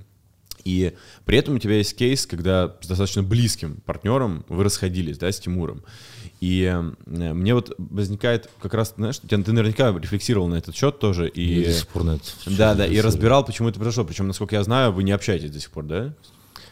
Да, это на самом деле огромная э, проблема, к сожалению, сложившаяся так, я не знаю, каким-то образом, но ее, конечно, надо решать совершенно точно, потому что так, ну, это как бы то, что, по крайней мере, меня э, немножко, знаешь, я как сказать, я часто на эту тему рефлексирую, думаю, ну, сейчас уже что, уже, уже прошло 12 лет, уже, слава богу, все там состоявшиеся люди, слава богу, все э, как бы вроде счастливы, дети у всех, там, жены и так далее, там, Э, надо как-то с этим что-то делать. Я даже часто думаю, думаю, надо мне все-таки позвонить Тимурычу, встретиться там как-то, ну, потому что уже бред какой-то живет. А прошло, произошло все, ну, мы были молодые, мы были, это было сколько лет, 12 назад, э, мы занимались все увлеченно бизнесом, у нас очень разные подходы были к бизнесу, ну, сильно разные. Вот, хотя мы с, с, ну, с молодости знакомы достаточно, ну, не только что прям дружили, дружили, но мы знали друг друга, там, не знаю, с студенческого возраста. И э, как бы ну, были близкими да, друзьями, я даже крестный у Тимура, чтобы было понятно, там вообще, в принципе. А, вот. Но как-то так получилось, что был такой момент. На самом деле я считаю, что это было сделано для нас, для каждого из нас. Полезно и для всех вокруг, и для бизнеса. Я сейчас уже это по-другому вижу, да. Как, наступил какой-то момент, когда мы стали сильно ругаться. Когда мы, наша дружба превратилась из дружбы в какой-то вот постоянный напряг. Вот постоянный, знаешь, когда вот уже так у тебя вроде привычка есть, как это бывает, знаешь, а ты уже прям не можешь друг с другом, mm-hmm. потому что все время какие-то факапы, все время какие-то вот эти вот споры и так далее. Возможно, можно было тогда договориться там как-то по-другому, но я понимаю, что все, что не происходит, все должно происходить все к лучшему. И для того, чтобы каждый из нас э, развился, каждый из нас вырос, это произошло тогда. Э, мы просто, ну, два года, помню, последних, постоянно спорили, ругались, там, вплоть до вообще, ну, не знаю, для... а я еще человек такой, я очень через себя сильно пропускаю всегда все. Mm-hmm. Я, к сожалению, не, могу так просто абстрагироваться. Вот, абстрагироваться да? не могу. Я запускаю вовнутрь, у меня просто, я помню, у меня год был просто адовый, я не спал ночами, я постоянно рефлексировал, думаю, господи, ну как, что же еще делать? Я там это попробую, это попробую. Там. Ну, вроде все уже испробовал, что можно было. Но у каждого своя правда. Каждый видит ситуацию с своей стороны. Э, вот. И получилось так, что мы тогда э, разошлись. Да. И, но это случилось так интересно. Мы потом начали друг с другом сильно конкурировать. Такая, началось внутреннее, такое, внутреннее соревнование. Ну и бизнес вырос Мы такие, да? да, такие, а, сейчас Тимур это придумал, мы сейчас это, или он там, вот они что-то придумали. То есть это наш сподвигнул реально, вот вдумайте, да, казалось бы, вот вроде мы разошлись, но это с нас сподвигло к тому, что, э, что мы стали все круче. Каждый из нас стал круче. Тимур стал круче. Он стал расти больше. Мы стали. Это нас подвигло к этому движению, знаешь. И ну, я счастлив, там, мы с, с братом там, ну, нормально счастливы. Тимур все, слава богу, хорошо. Все счастливы в итоге. Ты знаешь, как бывает, у меня недавно такой удивительный кейс был там. Один юрист, занимающийся бракоразводными процессами, такое не очень себе дело, да, когда он там mm-hmm. делит там имущество и так далее. Ему задали вопрос, ну что, слушай, а как ты можешь заниматься вот такой гадостью, вот, ну, делить имущество, там, люди расходятся, семьи разрушаются. И он так ответил, гениально, который, кстати, можно и в партнерство тоже. Он говорит, понимаешь, я из двух несчастливых людей делаю две счастливые пары. Ну да. И когда ты вот... Это на... опять же про как посмотреть. И когда ты посмотрел да, на эту да. сторону вот так, думаешь, блин, гениально. И так же бывает и в партнерстве.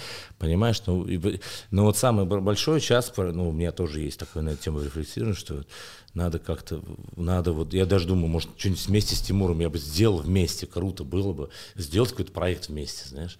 Я даже все, ну, надо, я, я обязательно ему позвоню, реально, потому что для меня это такой кейс, ну, я прекрасно к нему отношусь, реально, и люблю его до сих пор, и абсолютно никаких у меня нет э, к нему. Я, я считаю, вообще мы должны быть друг другу благодарны, потому что мы вместе начинали, и это было прекрасное время, когда мы вместе начинали друг у друга учить. Я у него многому научился. Не знаю, может быть, он у меня чему-то тоже. Ну, то есть, как бы мы реально какое-то время...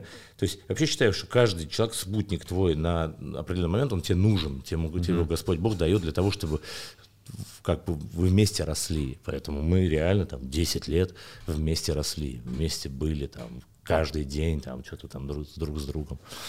Ну. Слушай, а если вот, знаешь, всегда есть вот, как, как к слову, про бракоразводные процессы, у любого там а, брака, который разваливается, можно отмотать этот клубок и попытаться найти какую-то первопричину, где вот это зародилось. У нас был тоже, товарищ рассказывал, интересный кейс, пришли разводиться, мы с женой, говорит, все, терпеть ее не могу, типа вообще ненавижу. Туда и начинают отматывать, отматывать, отматывать, и все началось с того, что, да, что она, когда поела еду из, из, из зубов выковыривала языком, его это бесило, он, он, он перестал с ней ужинать, чтобы не видеть этого, потом там, перестал домой приходить, чтобы не видеть этого, ну и, собственно, все вот это закончилось тем, что они просто развелись, и это уже как бы не, не собрать. И вот э, наверняка, вот я даже, знаешь, мне даже не столько интересны детали, кто, кто там, кто там кому-то, я не знаю, что сказал, а вот именно если раскладывать на какие-то глобальные вещи, вот что во взаимодействии вас как партнеров, например, а, первое, послужило тем, что ваш союз создался изначально, и он успешный союз. То есть нельзя сказать, что он не успешный, несмотря на то, что вы разошлись, вы супер сделали как бы компанию, да? Вот. И потом, как следствие, что во взаимодействии вашем конкретном, как вот как личности, наоборот, послужило тем, что вы разошлись? Ну, лично для меня... Я не знаю, может быть, супер эго у обоих, может быть, супер амбиции. ну, конечно, это эго в том числе. Ну, оно везде, оно, оно, оно, оно везде, всегда, да. Оно всегда во главе угла, у каждого есть Да. эго, конечно, безусловно, да. Вот. Как, как, как мы собрались, ну, мы просто, это было совершенно случайно, мы просто вот решили, там, дружили, решили по фану сделать. Ну, слушай, мы шалаш сбили за две недели в Эрмитаже за 15 тысяч долларов, помню, э, или 20 тысяч долларов мы потратили. Деньги взяли там у моих друзей, как спонсоров, там, водочной компании. А, вот, э, там, скинулись там остальными, ну, короче, там такой был, чистые гас- га- гастроэнтузиасты были, абсолютные. Хотя Тимурыч до этого времени занимался там какими-то клубами, там что-то он там делал, то есть он такой в клубной индустрии был. И, безусловно, идея его вот сделать, потому что эта идея была абсолютно его сделать, такой э, то есть э, место, э, она сработала тогда, то есть идея его сработала однозначно. Вот, но э, и это как-то было, ну мы молодые были по фану, это было, слушай, сколько же, мне было 25 лет, понимаешь, что там в 2000, 27 лет мне было, то есть вообще юные ребята, молодые, драйвовые такие, энергия, все там, э, так все получилось. А разошлись, ну я могу про себя сказать. Ну, а тут, вот по-другому не может быть, да. да. Я не могу, когда... Я, я говорю, я вот я все время говорю про энергию какую-то, да, которую я могу... Меня выжигало безумно то, что у нас происходило последнее. Хотя я, мы очень близкие были люди, а потом настолько все стало как-то вот по-другому, я не знаю, мне уже даже казалось, что на зло, что ли, друг друга начали, вот, знаешь, вот вопреки. Вот я, я сказал так, а я вот так сказал. Вот уже какое-то началось такое не, не созидание, а наоборот разрушение. И я понимаю, что он, скорее всего, тоже нервничал на эту тему, потому что он такой достаточно рефлексирующий человек. И я, у меня просто вот, меня выжигало год эта вот история, просто выжигала. Я не знал, что делать. Ну, реально, я прям...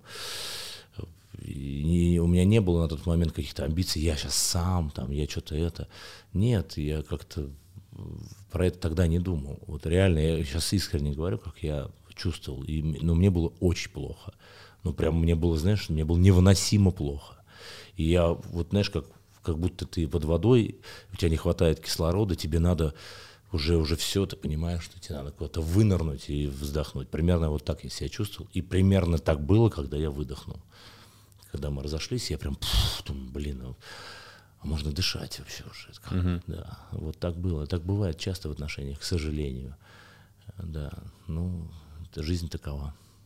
А если вот, тут я понял, а если взять твои партнерства, которые вот сейчас, смотри, длятся, инвесторов, я так понимаю, какое-то бесконечное количество партнеров разных там по, по разным областям, и попытаться выделить, я не знаю, три ключевых аспекта партнерства удачного, я не знаю, возможно, как с Солониным. Серег же, он же товарищ твой еще до того, как он стал инвестором, да, он, по-моему, да, товарищ. Да, мы, мы, да, мы дружим с ним. Вот, и, и что, и, это, кстати, тоже очень друг интересно. Мой, я бы сказал даже, да, вот это, кстати, очень интересный момент, настоящих да. друзей, которых я считаю своим близким другом. Да. Потому что как В первую бы, очередь, а потом уже партнером. Да, дружба и бизнес тоже такие вещи своеобразные. Но тем не менее, а, вот какие-то такие, может быть, три ключевых аспекта, которые ты для себя вылил, и под, ты, выбирая партнера, например, смотришь и говоришь, вот, вот это вот хорошо. Я Орлова спрашивал на этот момент, знаешь, что сказал?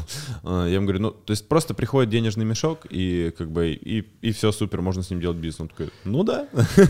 Мне не так точно. Вот, я как раз интересно твое мнение. У меня точно не так. Мне важно, это опять же, ценности, энергия, потому что у меня есть партнеры, которые реально меня немного выжигают, и мне ну, некомфортно. А во главе угла всегда, я считаю, стоит в партнерстве это паритет, это отношение одинаковое, то есть что ты должен вин-вин, да, ситуация, когда оба выигрывают. Нельзя в партнерстве выкруживать свои какие-то вот постоянные интересы. Это приводит, ну, наверное, к деньгам, но внутри это тебя разрушает точно. Ну, меня, по крайней мере. Есть разные люди. Мы все разные абсолютно, но я про себя говорю, какой я.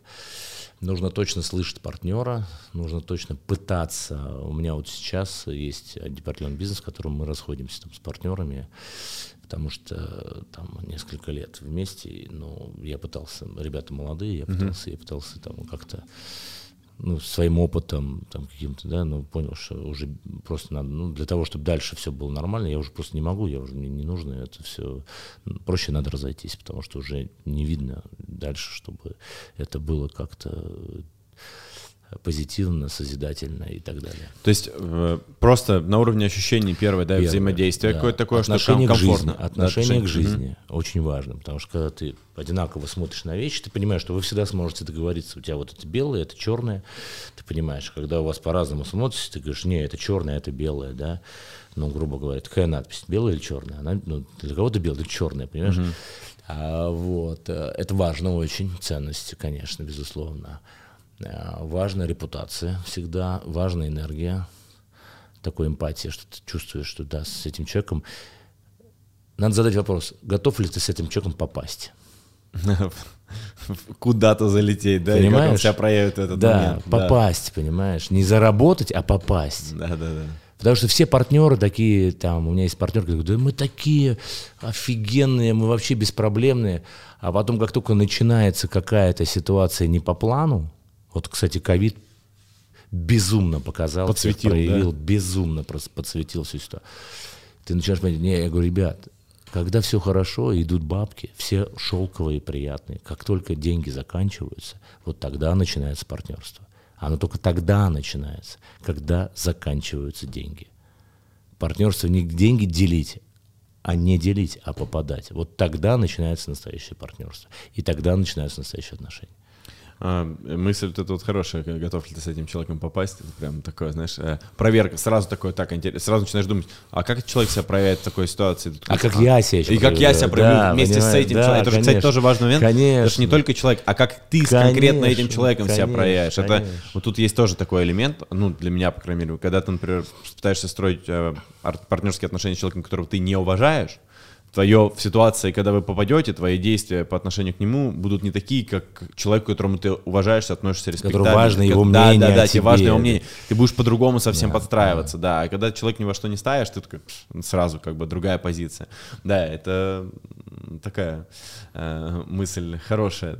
Мне прям понравилось, знаешь, засел прям, а, а, записывается на подкорку прям, знаешь, для будущих таких. Слушай, а вот, кстати, в ресторанном бизнесе, я так понимаю, в целом, ну вот это тоже интересно, так как партнеров много, в целом тебя отношение к тому, чтобы создавать партнерство и потом в случае чего эти партнерства заканчивать, оно весьма спокойное, да? То есть нет такого, что партнерство, оно все, мы на всю жизнь, партнеры и так далее. Или же все равно партнерство создается с таким прицелом, но иногда бывает, что Конечно, оно заканчивается. Жизнь, она очень сложная штука.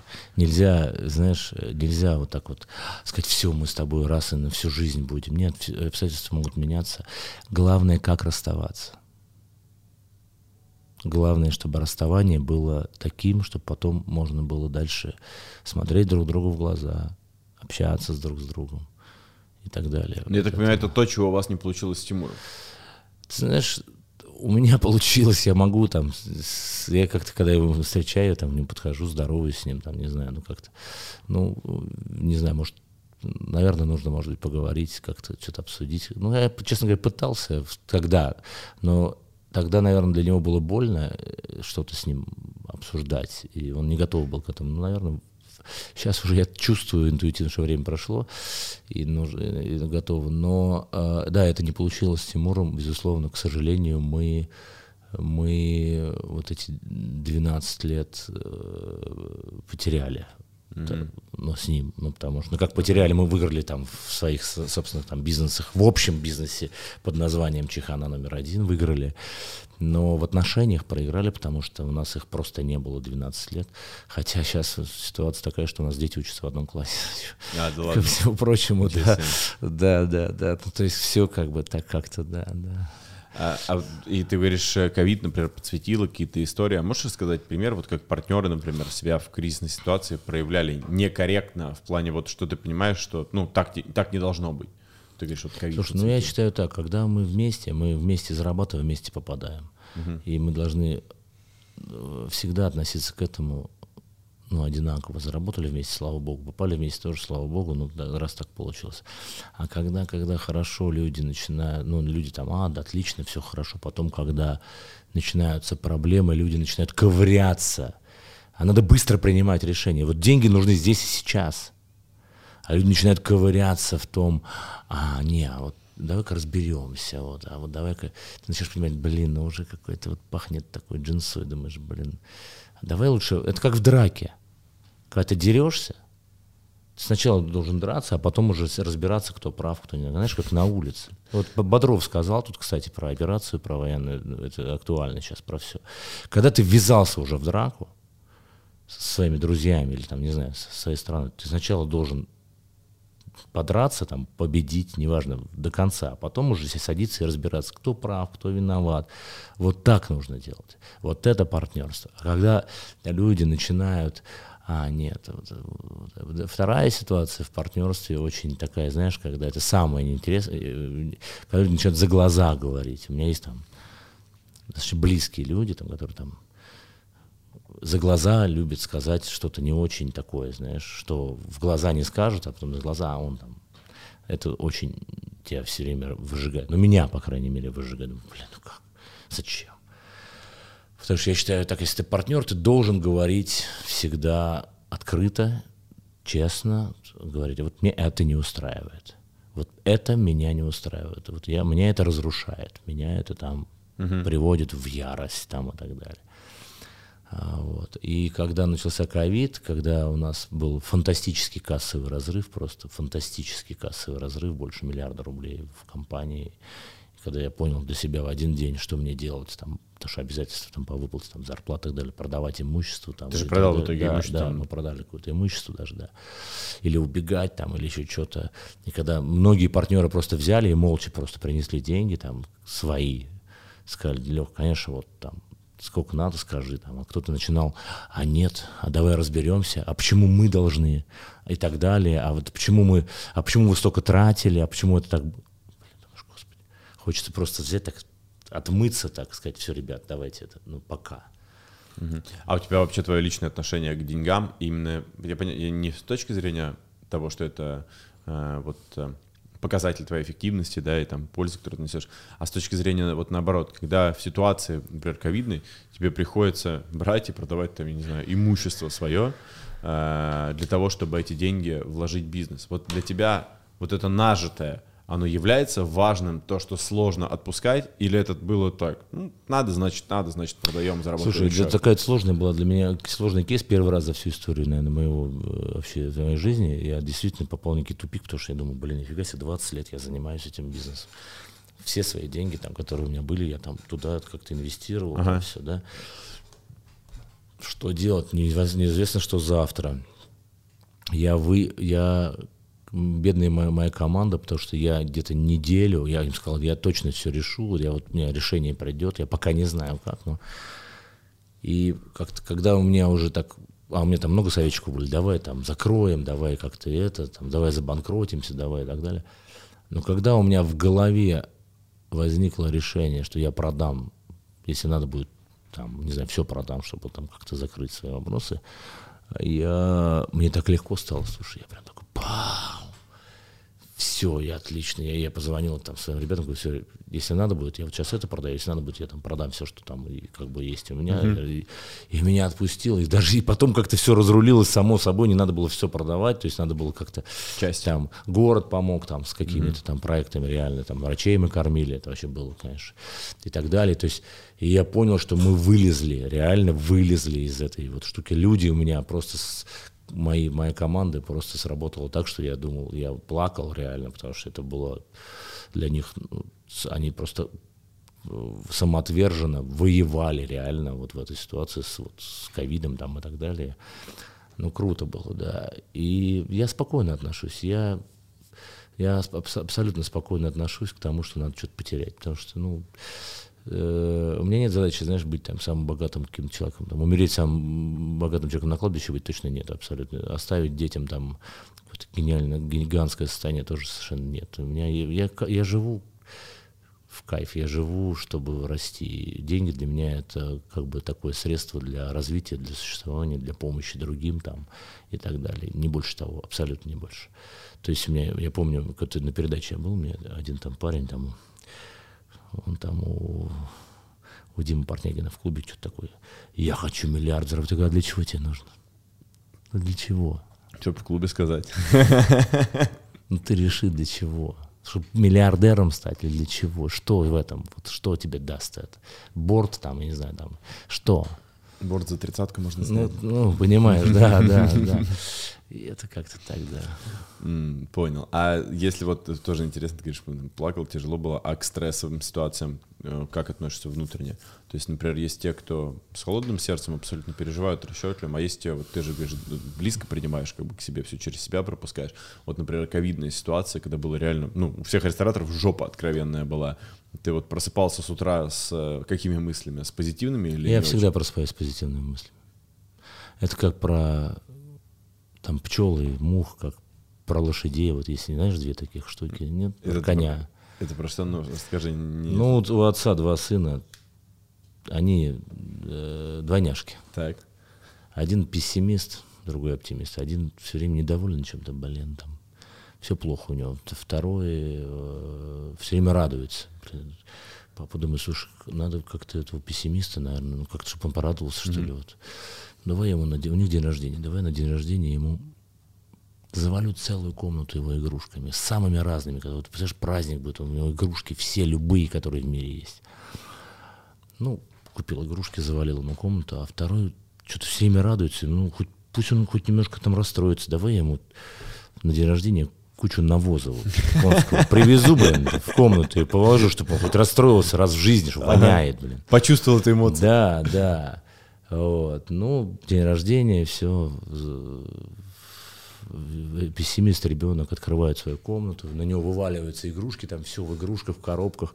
Он говорит, папа, блин, нахрена мне столько игрушек, как я с ними теперь буду, где их складывать буду? Он думал, нифига себе. Ну, заходит в, со вторым сыном в его комнату, пустая комната, стоит кровать, и посередине комнаты стоит, э, лежит куча говна, навоза. Он так смотрит туда, потом по сторонам смотрит, по сторонам смотрит. Папа говорит, сынок, а ты что смотришь? Он говорит, а где конь?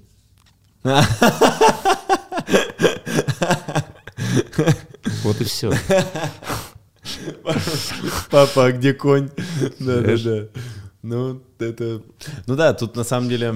Надо радоваться жизни. Блин, то, что мы живем, это радость, это уже счастье. То, что мы просыпаемся утром, это счастье. Что мы видим, не знаю, за окном солнце, снег, дождь, неважно что. Блин, а вот я не знаю, вот у тебя по ощущениям, это, это внутреннее, кому-то просто вот заложено быть пессимистом, кому-то оптимистом, или это тоже наработанная какая-то привычка? Это все наработано. Все, мы, мы созданы здесь для того, чтобы стать, вот, научиться радоваться, любить, прощать, э, принимать, там и так далее, давать. Мы для этого, это наша миссия на Земле, у каждого – и нет такого, что я такой родился и все. Нет, нет, у меня есть зона развития. Я могу. Если я начинаю рефлексировать, слышать других, слышать себя, слышать там, в конце концов, там, не знаю, Бога, там, Вселенную, потому что у тебя урок, уроков в жизни миллиард каждую секунду, каждая встреча, каждый человек, каждая ситуация для тебя урок. И если ты двигаешься вот в этом направлении, понимаешь, что ты видишь, у тебя цель, вот главное маяк, цель. Вот если цель такая, то ты к этому придешь. А если вот про твою цель больше, то понятное дело, что и там и развитие, и деньги, и все. Но вот ты когда сам задумываешься такой, вот какая у меня цель вот на эту жизнь? Вот что ты себе сам говоришь? Не, ну понятно, что у каждого там, у, там, у людей там как бы, ну если, ну, смотря кто как верит. Не, кто ну верит вот в реинка... тебя. Кто да. верит там в реинкарнацию, хотят там как-то дальше Кто верит там в, в православную философию, религию, то хотят там быть с Богом в конце и там спастись. Кто, а, если говорить про это, если говорить про жизнь просто вот как таковую, ну, во-первых, хочется, чтобы максимальное количество людей вокруг тебя вспоминали ну, добрым каким-то словом, каким-то таким, да, что с ними был связан, с тобой был связано максимально что-то хорошее чтобы твои дети, внуки, чтобы твой род был, как бы, знаешь, у меня была мечта, я, я говорил уже на интервью это, э, какая-то, мне спрашивали про мечту, я тоже раньше все время спрашивал про мечту сотрудников своих, когда, да, на собеседование. А я хотел, чтобы, знаешь, у меня мечта на там, свадьбе там, правнуков э, своих погулять, ну, не то, что там прожить долго, а потому что просто там три поколения, потому что, чтобы увидеть, что они, за них не стыдно, что они, что они, что они настоящие, вот, что они счастливы, они настоящие, и вот они такие. Вот это было бы самое крутое, наверное, для меня. Потому что мы, как в песне поется, да, наши дети будут лучше, чем мы, да, вот, э, вот если это реально, вот если все это смотреть, то наша задача сделать так, чтобы наши дети, наши внуки были настоящими, были теми, которые созидают на этой планете то, что называется там любовь и так далее. Все, Но это наверное, знаешь же, больше все-таки про мечту, про то, что к чему ты стремишься, и ты делаешь какие-то действия в этом направлении. Но все равно не такая, не какая-то конкретная цель, например, да, к которой ты работаешь каждый день. А вот если да говорить... мне по кайфу просто цель, вот такой, я, у меня есть цель там заработать. Ага. Не, ну я хотел там сейчас, вот, допустим, там, Дубай, думаю, сейчас хочу там, ну такая временная цель построить там компанию такую, такого-то мирового форма, масштаба, ага. чтобы там могли сказать, что вот Блин, русские ребята крутые, они построили вообще крутой ресторанный бизнес, ресторанный холдинг там, который везде там, вот, знаешь, чтобы как-то вот, э, ну, гордиться могли к моему. Я вот такой международный бренд. Ну, это такие локальные, то есть цели, которые, да, вот. Ну, они такие, ну, это мы такие материальные, такие какие-то амбициозные цели, то есть они не цели, я бы не сказал, ну, это такое вот, типа... Чекпоинты. Ну, да, такой да. чекпоинт, да, да, а так, ну, слушай, такой вот прям цели, что-то там, там заработать миллиард там, или там, не знаю, построить там пять тысяч ресторанов, ну, нет. Я живу в моменте, я живу вот сегодня, потому что никто из нас не знает, будет ли завтра вообще, в принципе. Никто из нас не знает. Будет ли даже сегодня, никто не знает. Абсолютно никто. Это от нас не зависит. Поэтому надо жить здесь и сейчас, надо здесь и сейчас быть тем, кто ты есть.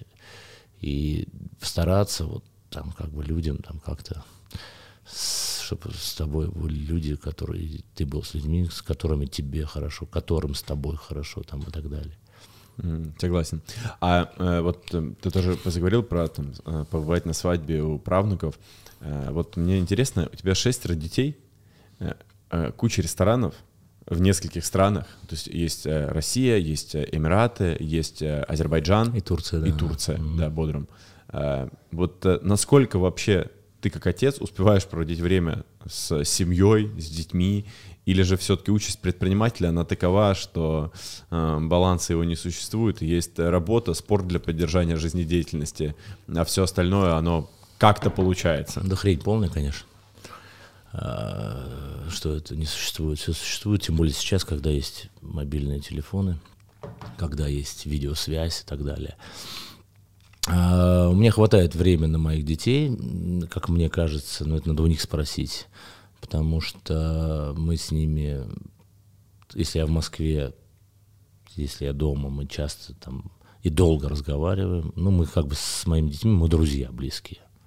Ну, это классно, со старшими, по крайней мере. Маленькие еще пока нет, конечно. Маленький для меня всегда сложнее, если честно. Для меня больше такой уже возраст, когда уже там Поговорить 14 можно, да? плюс, когда можно уже поделиться. Да, да. Я не очень, вот маленькие дети для меня это такая тема, она, ну, может, я еще пока не знаю, ну, мне сложно, честно, с этим. А вот, хотя, может, сейчас, если внуки будут, не знаю, может, по-другому будет. А, Бог даст, да. Хватает времени мне на детей, хватает времени мне, наверное, на семью. Но опять же, что мы хотим? Ну, э, все у каждого потребности. Может, я думаю, что хватает, а может кто-то, там, не знаю, там, в семье мне думаю, что не хватает. А, но с детьми мы много разговариваем, мы много общаемся. А, дети считают меня другом моим, своим, это хорошо. Я и считаю их тоже близкими друзьями такими. А, и я там, не знаю, там, ну, знаю там все, что у них происходит в жизни, ну, один из первых, а может даже первый, ну, не потому что там так нужно сделать, а просто потому что мы делимся. И, ну, это было сложно, потому что был момент первый лет 10, как обычно у всех. Я вообще не знал про детей, не знал. Я думал, да, вот как ты говоришь, работа, спорт и все, и нахрен никаких детей. И когда был момент э, у меня лет несколько назад, лет шесть, мы с бабушкой жили с тещей с моей, когда она ушла от нас, внезапно она занималась все время только она детьми. Э, я тогда понял, что все это их детство пролетело мимо меня абсолютно. У меня, то есть, у меня был такой фидбэк, что, блин, а дети, кто, где они вообще, какие они там и так далее. Я же все время работал. И для меня было озарение некое, что я могу их просто потерять. Ну, то есть, и с того момента, вот лет пять, наверное, уже, э, может быть, даже чуть побольше, может, ну да, в 5-6 лет уже наверное, прошло, я целенаправленно стал с ними общаться постоянно, каждый день. Независимо от того, сколько я приходил с работы, в 11-12 10 в час ночи они меня ждали. Мы сидели, долго разговаривали о разных темах. И вот это привело к другого уровня отношениям абсолютно. Но это было не всегда, к сожалению. Потому что у меня есть там мой товарищ один, у него двое девочек, детей, он с детства их, но он уже взрослый, женился. Э, первый раз он, ну, вернее, второй раз женился, но так уж когда, видимо. А, он там каждый день с работы приезжал, мыл детей там, он там, ну, прям вот все. Ну, есть такие опыты. У меня был другой кейс, я очень много работал первые там 10-12 лет, прям очень много. А потом я тоже много работал, но я начал понимать, что дети это важно, и с ними надо общаться и разговаривать. И это привело, к, на мой взгляд, для меня к очень приятному. У меня фантастические дети, я ими горжусь, э, я их люблю, и и прям вот не хочу никаких других. Ну, ты знаешь, наверное, мне кажется, тоже интересный момент такого осознания, что вроде как там первые 10-12 лет, считай, пропустил, но, как говорится, не все потеряно, да? Вообще есть, никогда ты... не все да, потеряно. Да, да, я вот о том же, что в целом даже после 10 лет ты осознаешь этот момент, принимаешь его во внимание, начинаешь работать в этой области. Даже после 15, что самое Ну интересное. да, я вот о том же, что, то есть никогда, никогда не никогда. поздно. Это ничего касается... никогда не поздно. Вот а, ничего. А у тебя, кстати, вообще отношение вот к возрасту как таковому, оно, ну, имеет для тебя вес? То есть, например, ты там думаешь, вот мне там столько-то лет, надо там до вот этого возраста еще что-то успеть. Я считаю, что возраст... биологического возраста вообще не существует. Ну, то есть просто главное внутреннее состояние Абсолютно. и внутренний твой возраст, да, по ощущениям. Да. Ну да, все, все тоже больше. Это все равно, когда тебе там 18 лет, ты постоянно такой, так, этому уже там 19, у него там что-то. Все, потом, совсем. Это а уже 30, это все да, стареет. А потом, а потом постепенно ты в какой-то момент думаешь, так, ну и что там этот возраст, как-то не знаю, ну и вот мне интересно тоже всегда задаю вопрос, понять вообще, вот как оно дальше Возраст души, да, возраст физический, но он, конечно же, ну, говорить, когда там про болезни там и так далее. Ну, это понятно. Да, это но уже... это бывает и в детстве, и да, в юности, да, да. и без разницы, да. Финальный вопрос. Э, нас смотрит огромное количество ребят, кто уже занимается бизнесом или кто думает о том, чтобы что-то сделать и как-то реализоваться, возможно, даже не в бизнесе, а просто реализоваться в жизни. И вот хочется тебя спросить, ты просто на основании своего, не совет, а да, какие-то выводы на основании своего житейского опыта, какие-то три таких ключевые вещи, на которые нужно обращать внимание для того, чтобы в жизни не просто в шаблонном понимании стать успешным, денег заработать, а чтобы реализоваться как-то и чувствовать, что ты вот занимаешься тем, чем надо, находишься в нужном месте и при этом еще получаешь те результаты, которые хочешь. Вот просто из своего жизненного. Я могу только про себя сказать. Главное, как на форуме, без советов. Нет, просто про себя, потому что ребята, вот это не, вот это не, не, не про себя, про себя, не, не, про себя, конечно. Я точно знаю, что надо верить в то, что ты делаешь, в первую очередь прям верить. Потому что для того, чтобы верить, надо заражать еще людей своей вот этой вот верой. Об этом мы говорили. Я точно ну, знаю, что нужно, э, ну, у меня, по крайней мере, так, для того, чтобы достичь баланса я не говорю про деньги сейчас mm-hmm. только, потому что иногда деньги, понимаешь, они влияют на... Если ты говоришь деньги вперед, э, если в, в первую очередь, значит, тебя это может иногда сподвигать к каким-то решениям, которые тебе могут внутренне нанести э, рану mm-hmm. души твоей, да. Поэтому, да, поэтому я про, сейчас говорю про баланс твой. Точно нужно а, всегда рефлексировать на тему, а как человек, который напротив тебя, как он, как он принимает решение, да, как. И самое главное, что я могу про себя сказать, что главное не сдаваться, главное всегда идти вперед. Упал, поднялся, пошел дальше. Вот у меня было так. Попал, поднялся, дальше побежал. Там что-то еще, да, и все время, вот, вот знаешь, вот как, как будто ты идешь в ты тащишь тележку вот в, в гору, да, то есть ты должен ее все время тащить вперед, потому что ты отпустила, она, она тебя снесет тебя. Снесла нахрен, да. да. Вот у меня так. Да. Понял. Спасибо тебе большое. Очень Нет, ценно, очень спасибо. круто. Ребятки, э, спасибо всем, что посмотрели. Обязательно прямо сейчас втыкайте лайк под это видео, если оно вам понравилось. Подписывайтесь на канал обязательно и в комментариях, что самое важное. Обязательно пишите свои выводы, э, какие-то полезные, ценные мысли, которые вы вынесли из этого подкаста. Я читаю все. Э, для меня это очень важно. Важна ваша обратная связь. А во-вторых, вы сами читаете комментарии друг друга и цепляете для себя какие-то идеи и концепции, которые могли не заметить. Все, ребятки, подписывайтесь. Увидимся в следующих выпусках. Пока.